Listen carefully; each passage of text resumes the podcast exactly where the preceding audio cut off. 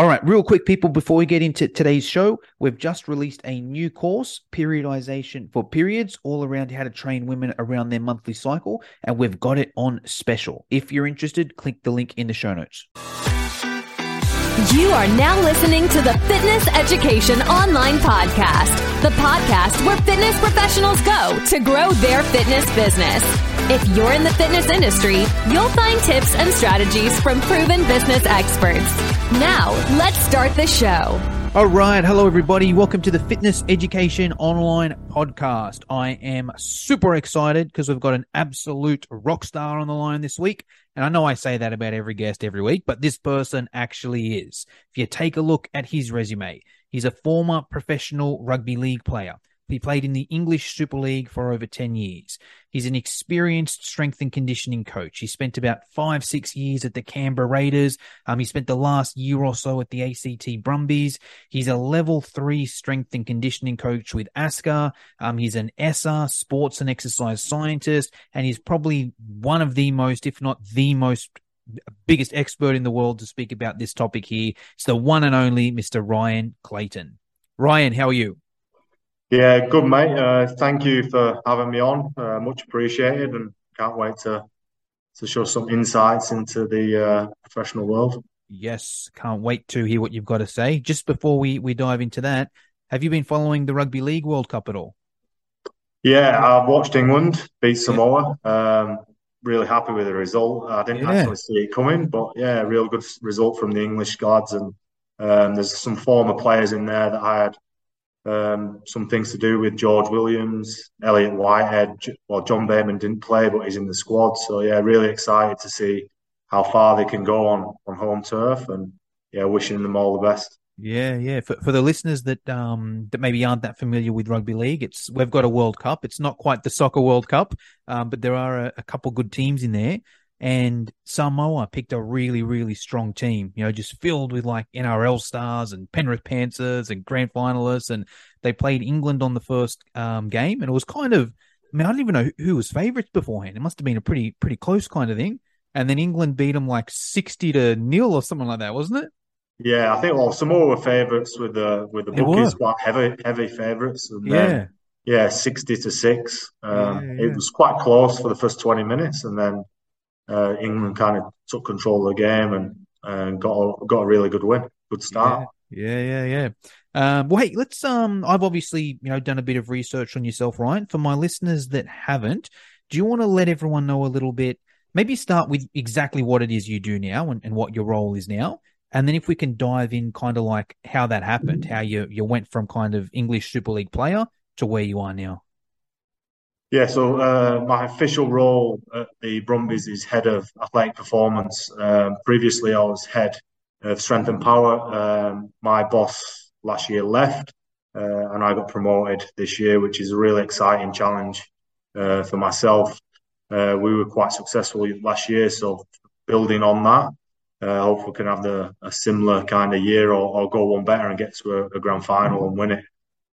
Uh, regarding my journey, so um, let's, I, even spend, let's even spend a minute there just, just for listeners as well, and also just for those of you that maybe aren't rugby fans, the Brumbies are um, you know in the Super Rugby competition, which yeah. is the premier competition in, in Australia, and is New Zealand in there? I don't even know. Is it yeah, New there's Zealand? New Zealand teams as well. Yeah, yeah so New Zealand um, and uh, Australian teams, uh, Super fourteen. So. And there's only, there's only um, a play, handful of Australian teams, right? How many? How many? Yeah, I think there's five there? franchises. Uh, there's uh, A C T Brumbies, Queensland Reds, Western Force, uh, New South Wales Waratahs, and Melbourne Rebels are the five Australian franchises. Yeah. Um, so really lucky to be involved in one of them. And I just uh, want to just want to kind of position Ryan there. So there's only five teams like this in Australia. And he's running one. He's essentially running the athletic program for one of them there, which just shows where he is in the, the space there. So, sorry, I just wanted to, to highlight that. That's okay. Yeah. Um, and then regarding uh, my journey, uh, I finished playing in two thousand ten, um, and there was an opportunity for me to start my strength and conditioning career at Sale Sharks. Is that uh, that's who you were?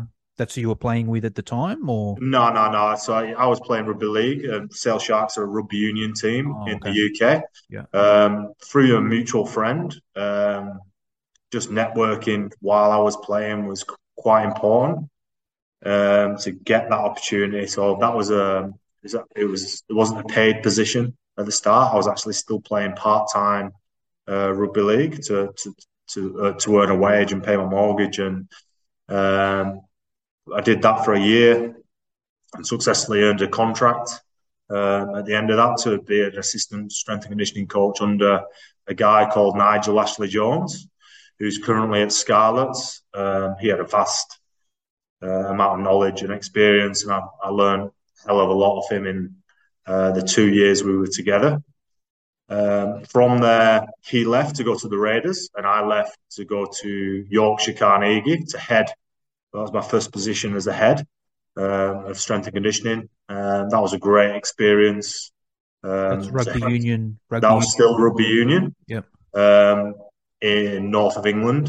Um, and then I kept in contact with Nigel, um, my first boss from Sale Sharks, and he was kind of saying there might be a position come up um, at the Raiders. Would I be interested?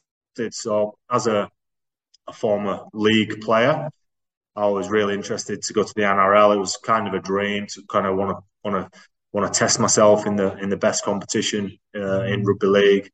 Uh, so when he, he did actually say there's an opportunity, uh, myself and my family jumped at the kind of opportunity. We yeah, wow. flew out in two thousand fifteen and spent six six years at the Raiders. Uh, we got to a grand final in two thousand nineteen. We got to two semi, two prelim semis.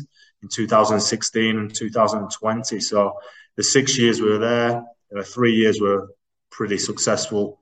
Um, the three years we weren't, I probably that was probably the biggest learning curves uh, in defeat or, or failure was probably the, the kind of biggest learning curve that I had rather than, than what worked. It was probably more than what didn't work uh, and to correct that. So, and then we both left um, in two thousand twenty-one. Um, Nigel went to Scarlets and I went to uh, A C T Brumbies as head of strength and power.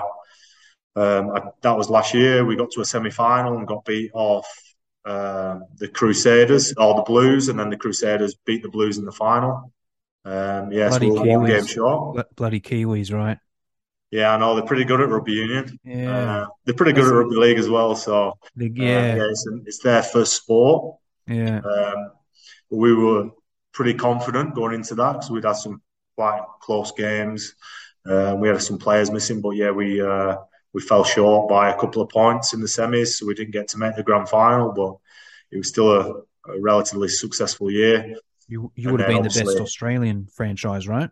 We were we were the top of the Australian franchises. Yeah. Um, so yeah, we were the only franchise Australian franchise in the semi-final. So. Yeah.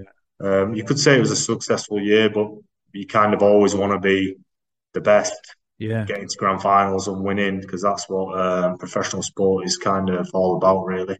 Yeah. Yeah. So here we are today, uh, head of athletic performance. Awesome. Wait, I got a couple questions with that kind of journey, Ryan. The first one is: Did you always knew when you were playing? Did you always know that you were going to get into strength and conditioning coaching afterwards, or did that come up during the journey? Tell us about that. Um, I always had an interest in sport from a real young age. I never really knew what I, I wanted to do with that. Um, I was actually looking to be a, a P E teacher. Yeah. Um, when I was playing, and I kind of rumbled around with that for a couple of years, and I thought, should I do my uh, postgrad um, in teaching? Um, my next kind of train of thought was physiotherapy. Yeah. Um, and then when I was actually in professional sport, I realised, you know, that they're kind of the people that get complained to the most, and they've got to be before and after training. There wasn't actually too much coaching to it. Mm. Um, so I really enjoyed coaching. So I kind of got pushed down the strength and conditioning kind of route um, because I knew so many people uh, and I networked within that industry. It was kind of something that kind of uh, fell at my feet, and I kind of felt like I was a, uh, I I had something to offer in that kind of range. So then when people were kind of giving me good feedback, I was like, oh, this is probably the, the way to go after my career. Um, so that was probably the career path of kind of decision-making that I probably had over the, over the ten years I was playing. Gotcha. And I know you're you're very qualified now at what you do in terms of like, you know, qualifications and courses and that kind of stuff there. When you first started, what did you kind of have under your belt there? Or was it more just like the experience? Uh, I think being a professional player kind of helped me in that space. Um, yeah. What I see is a lot of people coming out of university that can quote papers, mm. um, books, you know, but haven't got any kind of people skills that can kind of um, coach people and kind of push people into their kind of thinking of what they want to do and and enjoyment of certain drills and, and exercises where mm. I think that helped me a little bit being a professional player where I'd seen kind of sort of stuff. I've been in sessions. So that kind of helped me. Um, but yeah, I wouldn't say um, I was the best coach in the first two or three years of uh, of coaching. Uh, it's kind of, it's a journey. And I think a lot of people learn um, off different people. And that's mm. kind of my journey where I've been quite lucky in the, the fact that I've worked under some very good experienced S and C coaches and high performance managers. You know, I kind of learned my way um, mm. along the way. And I think university is a really good tool, but it kind of doesn't really prepare you for, for, for strength and conditioning and working with athletes um, on a day-to-day basis, kind of uh, man management kind of skills that are probably needed at this level. Yeah. Okay. Well, that leads on to my, my next question there. It's going to be a lot of people listening to this, watching this, who are currently personal trainers and may have an interest in training athletes. What yep. kind of pathway w- would you recommend? Is is ASCA the first step? Do you look at doing a degree? Do you look at just getting involved in, in your local sports teams? And on top of that as well, how important is it to have that skill set in that sport there? Like, have you, yeah, tell, tell us about both of those kind of things there. Yeah. Well, first of all, I was, I, I would definitely, you've, you've got to do a degree of some sort, okay. whether that's sports science or biomechanics or something along that way. To get ASCA qualified, you have to have a degree. Okay. So that's kind of a logical progression. What I would say is, um, get involved with your local team, yeah. volunteer at your local Um, sporting teams and your local uh, professional teams um, because all this kind of experience and exposure to different ways of doing things, different ways to talk to athletes, different ways to kind of get your point across in a, in a direct um, and kind of poignant manner. So th- these kind of things are really important in coaching. Because uh, normally you're under some kind of time constraints, whether it's schedule or head coach or something like that. So it's not normally an, an endless kind of time scale. So trying to get your point across quickly and effectively is probably a real, a real point of difference uh, within coaching. So I would say probably degree, ASCA, and then try and get some experience of coaching athletes, um, kids, Mm. kind of anything around that kind of area, and then probably volunteer at your local clubs, uh, sporting clubs, um, get an internship. Mm. Uh, you can do internships. Um, we've got a couple of people through the University of Canberra at the minute that we kind of take on yearly. So kind of apply for these kind of positions, and that'll give you a foot in the door. Um, mm. And then it's networking after that. Um, so I think one thing that I'm really need to get better at is networking. Um, I think I've got a, a very close network, but I think getting a wider network um, because professional sport is a, sometimes a cruel industry. Mm. Uh, one or two people change positions and then you end up moving on, be, not because you've done a poor job, not because mm. no one likes you, it's just because uh, someone else wants to bring uh, his friend in or his, yeah. the coach he's worked with before. So it's not always um, the job that you do. Um, that keeps you employed. It's, you know, it's your next job that you can go to to, to to create a decent network. I think is really important. Yeah. Wow. Okay. Now, in terms of like the skill set, and if you can answer this both, I guess, as a player and as a coach, when you were a player, were all the strength and conditioning coaches former league players, former rugby players, or uh, or even now? Is is the your team here all ex-rugby players, and were they professional, amateur? What what can you tell us about that? Yeah, I think um, being a professional, uh, uh, a former player, sometimes can be negative. Really? Um, and a positive. Um, I found that some people have reservations about employing uh, prof- former professional athletes because they're still in the, the player kind of yeah um, mode, and they've not moved on from that, and they're probably less scientific. They're, that's kind of a yeah. broad oversight. Yeah. Um, the positive, obviously, is you've, you've been in the position that you're trying to coach people, you know the environment, you know how to talk to players, you know how to get the best out of players, you know what drills work and don't work. So you've got a real good idea. So my kind of spectrum of coaches that I've worked under as a player, they weren't all professional rugby league players or former players or former athletes. It was kind of a mix, and I think that was really important for me to get a, a broad a broad understanding of of different people. So there was kind of a, a former A F L player, a former rugby league player. Yeah. Um, and there was actually a guy that had a swimming background. Yeah. Um, but there were people probably always interested in sport, whether they were a specialist in a, in a certain sport and played professionally. Not everyone. I don't yeah. think it's one hundred percent important yeah. or necessary that you're a former player. Um, in some aspects, like I said before, in some aspects I think it does help. In some aspects, I think it's actually a hindrance as well. Yeah, and I guess it comes down to the team as well. If you're looking at a team of coaches, you may want a couple of each, you know? You may want at least one person that's that's played at that elite level, um, but then you might be like, hey, we don't want all players there. Let's get yeah. someone from a different sport. Let's get someone who maybe hasn't played an elite level but is, is very scientific, and then they can bounce around there. So I see. Yeah, see that. one hundred percent. If you, when you're putting a, a team together, um, it's basically putting people together that kind of can gel and work together on, on a similar pattern on how they want to put things together. And so yeah. that makes everyone streamlined in, in one kind of flow. So there's no kind of um, conflict in the yeah. way that people want to run it yeah. uh, or the program that you wanted to, to deliver. No better way to, to lose teams than to do that, right?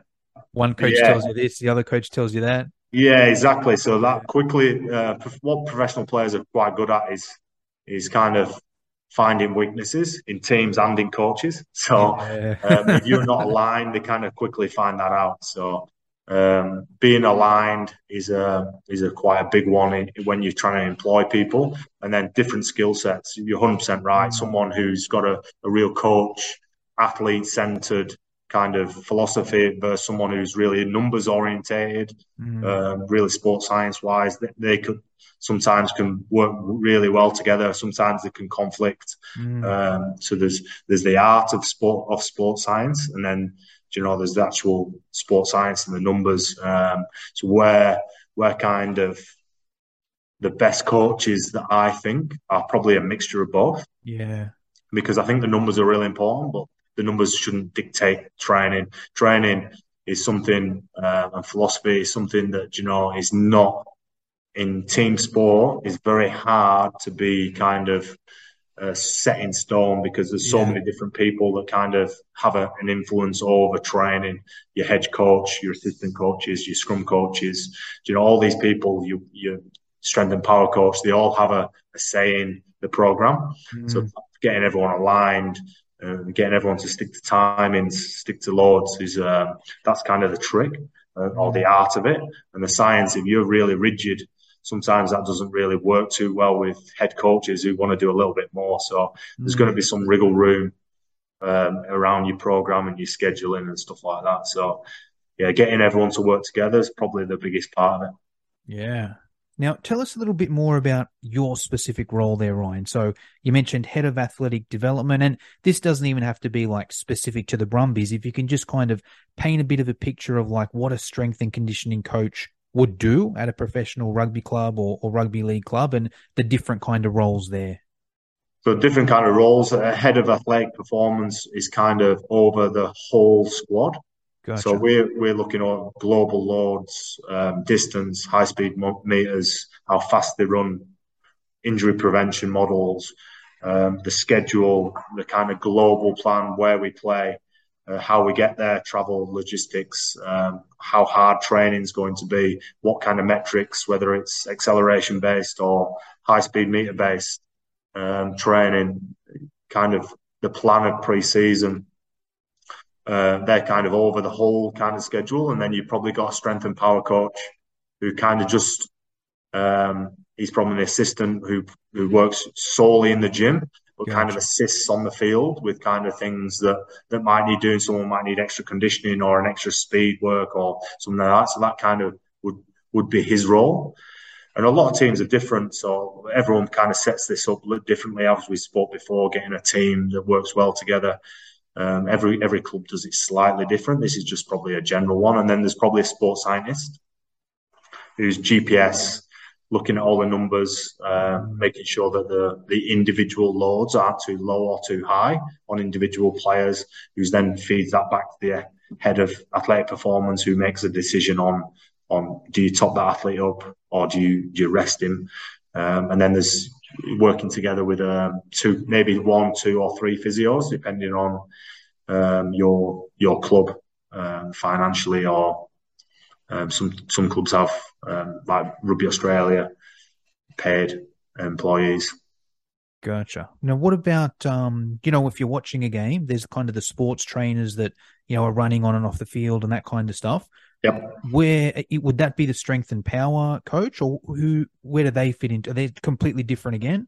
Yeah, it's um, different at every club. Um, I actually ran the blue shirt at the Raiders for a while, and I ran the yellow shirt at the Raiders. Blue shirt was kind of running on, giving messages, which was tactical or technical. Yep. Uh, messages.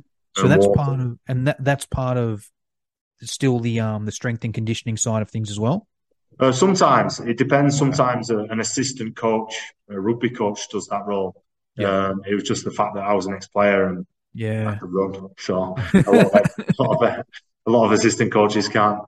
Uh, haven't got any knees left, so they they don't run so much, or they're too old to run.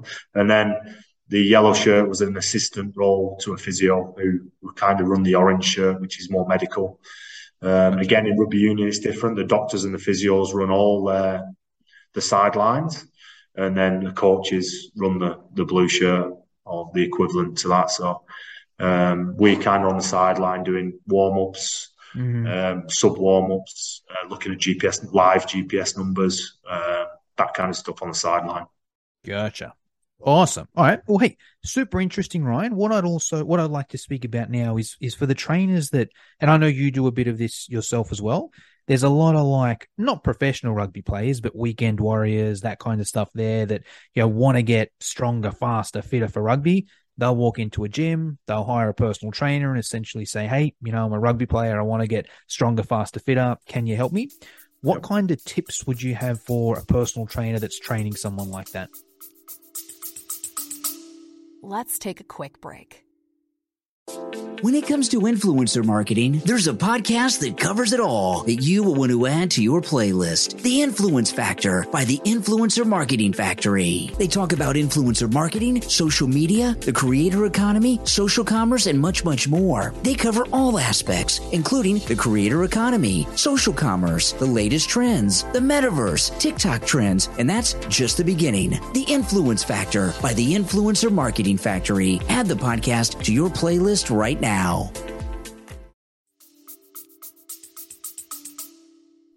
Yeah, well, actually, on the side, um, I actually run a, an online uh, program where people can kind of uh, buy a program or get advice.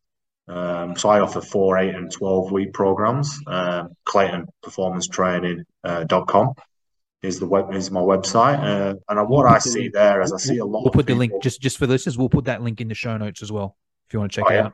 Yeah, brilliant. Yeah, thank you. Um, so kind of what I see there is a lot of people who are, uh, play sport the weekend. Uh, they've either got a long injury history or you know, they want to get a little bit better, like you said, stronger, fitter, faster, um, to, to improve their sporting performance. Um, so their advice, nine times out of ten, is you know, technical advice on how to lift, I think is the biggest mm. kind of deficit that I see. And the other one is how to put a week together, uh, when to run fast, uh, when not to run. Um, I see a lot of people just either overtraining or undertraining and not putting the week together uh, correctly to avoid injury and maximise uh, performance. That's kind of what I see the most of, and I kind of the most advice I give in like in that kind of area. So a personal trainer, um, what advice I would give to that person who comes in is taking the full picture of what that that that person's trying to achieve. So don't just think about that training session, getting people better in that training session. Think about what came before that. When was their last match? When did they last train? Um, what was the content? When are this, when's their next game? I think a lot of people uh, get muddled up with just kind of focusing on trying to get their squat better in or their fitness better in that one session, where really the best kind of way to do that's over a period of time to gradually increase people's uh, exposure to high-speed running, um, volume in distance, and getting stronger over a period of time rather than just getting strong in that one session. I think that's one one of the biggest session, uh, biggest mistakes I've seen is everyone's trying to lift maximally, run maximally all the time, mm. where that's how people get injured. And, you know, to avoid that, to load that correctly, uh, I think it's one of the biggest like learning curves that I've had in uh, in online um, strength and conditioning. Gotcha. Okay. What about resources? Let's say a, a personal trainer is listening to this and they're like, okay, I got to get better at my, my programming. Have you got any resources that you could recommend, whether it's books, whether it's podcasts, whether it's courses, people to follow? Wh who, who's the, the best programming gurus out there at the moment? Yeah, yeah there's, there's many. Uh, there's a lot out there. Um, M A S-wise, I'll probably follow Martin Boucher. Uh, so max aerobic speed training. Um, I follow him. He's a French guy, very well read. Um, has got lots of things online. Um, and then speed wise, um, Verne Gambert. There's, there's obviously he's out there quite a lot. And then I think his name's Derek Hansen. Um, speed wise, uh, Jonas Dodu, uh, speed wise, which is a, an English guy. Um, Yeah, and then weights wise, there's obviously a lot of West Bar, uh, Westfield Barbell, all these kind of guys out there. I actually like a guy, uh, Mike Boyle. Oh yeah, yeah, yeah, yeah, big in the fitness industry. Yeah, so I I kind of followed him quite a lot um, as a as a junior coach. Um, technically, you know, I think he's got some really good points. Um, gets his point across well. You know, he's got a system. He does a lot of single leg work. Uh, unilateral rather than, than bilateral. You know, it prepares people for the combined test in a lot of the college kind of things. So yeah, I followed him quite a lot um, in the gym. And then I think a lot of things is, you know, t researching. So there's a lot of research out there in a minute. So uh, researching what kind of your philosophy is and picking little bits out of everyone mm. and not just following one guy. Because I think one guy, it can be real...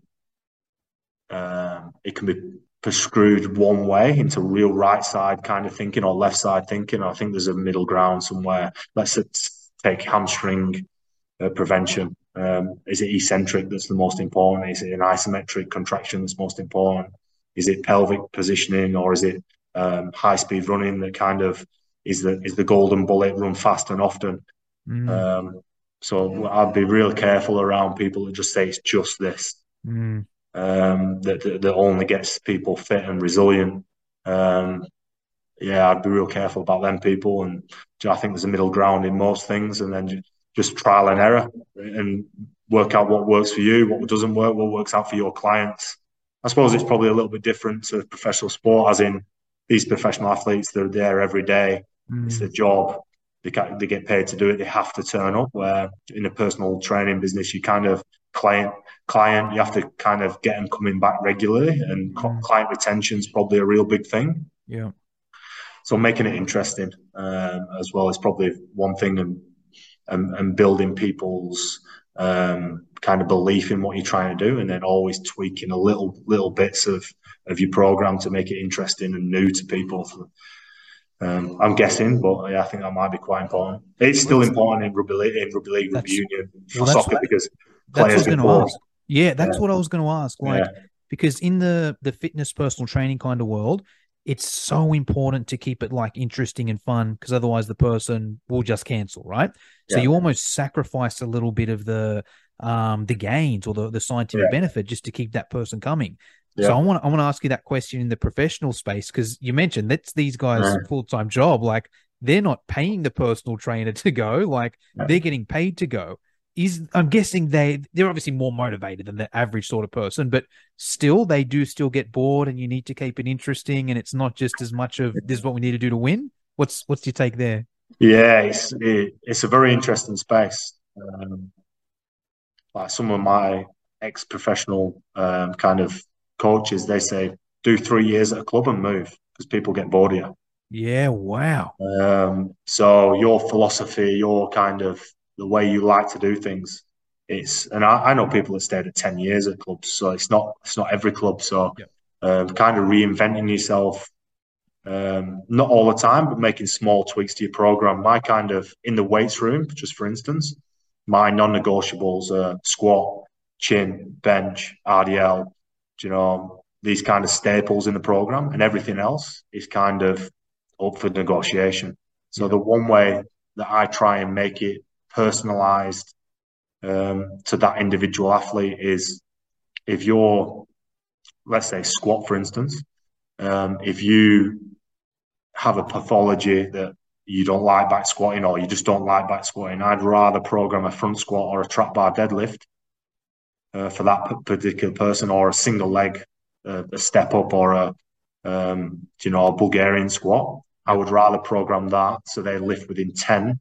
And they've got more buy-in to that exercise than just say this exercise solves everything. Mm. So that's my way of trying to get players to kind of buy in, is is individualizing um, that part of the program to make them buy in more, um, to make them enjoy their programming more. Because I think what I've found with with athletes is, if they enjoy doing it, you have a laugh while they're doing it. Yeah. It's, it's scientifically backed up. You know, there's certain non-negotiables that you can't get away from. Yeah. Um, and you have to be strong. You have to be powerful. So if he wants to do, um, you know, something real fluffy um, instead of his, his squat pattern, yeah. then, you know, I'm gonna I'm gonna ask him questions. I'm gonna try and talk him out of that. So yeah, it's it's still a it's still a very interesting topic within professional sports. How you get the best out of athletes, how you keep it interesting. It's still the same. I would think it's knowing your athletes. So some players can do the same session week in, week out, and not get too bored. You yeah. you manipulate rep range and load schemes, and they're real happy. Um, some others, you know, take a little bit more of a, a buy-in, and you have to keep it real interesting for them and different. And I think that's uh, just knowing your group and knowing your athletes. Yeah, for sure. Awesome. All right. Well, Ryan, that's pretty much all I wanted to talk about for today. I'm sure there's going to be a lot of people listening to this being like, all right, this guy is cool. He knows his stuff. I want to follow him. Um, if we want to follow you, where do we go? What's what's your best socials? Uh, so probably Instagram, uh, Clayton Performance Training. Um, that's probably the best place to get me. You know, if you uh, send me a, a message in there, I'll, I'm more than happy to get back to anyone. Um, I, I regularly do it. It's already up and running. The program, the online program, so it's kind of it's up and running. If you want to get in, get a, any advice, or as a personal trainer, or you you want a program, or you want to. So that's one of the best things I found, is to go out there and actually train, do different yeah. programs, and then um, find out what works, what doesn't work. That's uh, probably one the advice I'd give. one hundred percent. Awesome. All right. Well, Ryan, is there anything I should have asked you but didn't, or anything you want to finish us off with? Um, I think one of the biggest things I've I've always trying to keep it simple and effective yeah. uh, in your programming, you know. Um, and clear and goal orientated. Mm. So whether he wants to l- lose five kilograms body weight, whether he wants to increase his muscle mass, whether he wants to increase his bench press to one hundred fifty, if if people are more motivated to do it, then they're more likely to um, do the program, and you'll get better results on the back of it. And that's probably my biggest piece of advice. Love it. Awesome. All right, Ryan, thank you very much for your time. No worries, mate. Thank you. Thank you for listening. If you liked this show, share it with your friends, subscribe on iTunes, and leave us a five-star review. For show notes and free training on how to grow your fitness business, visit w w w dot fitness education online dot com dot a u.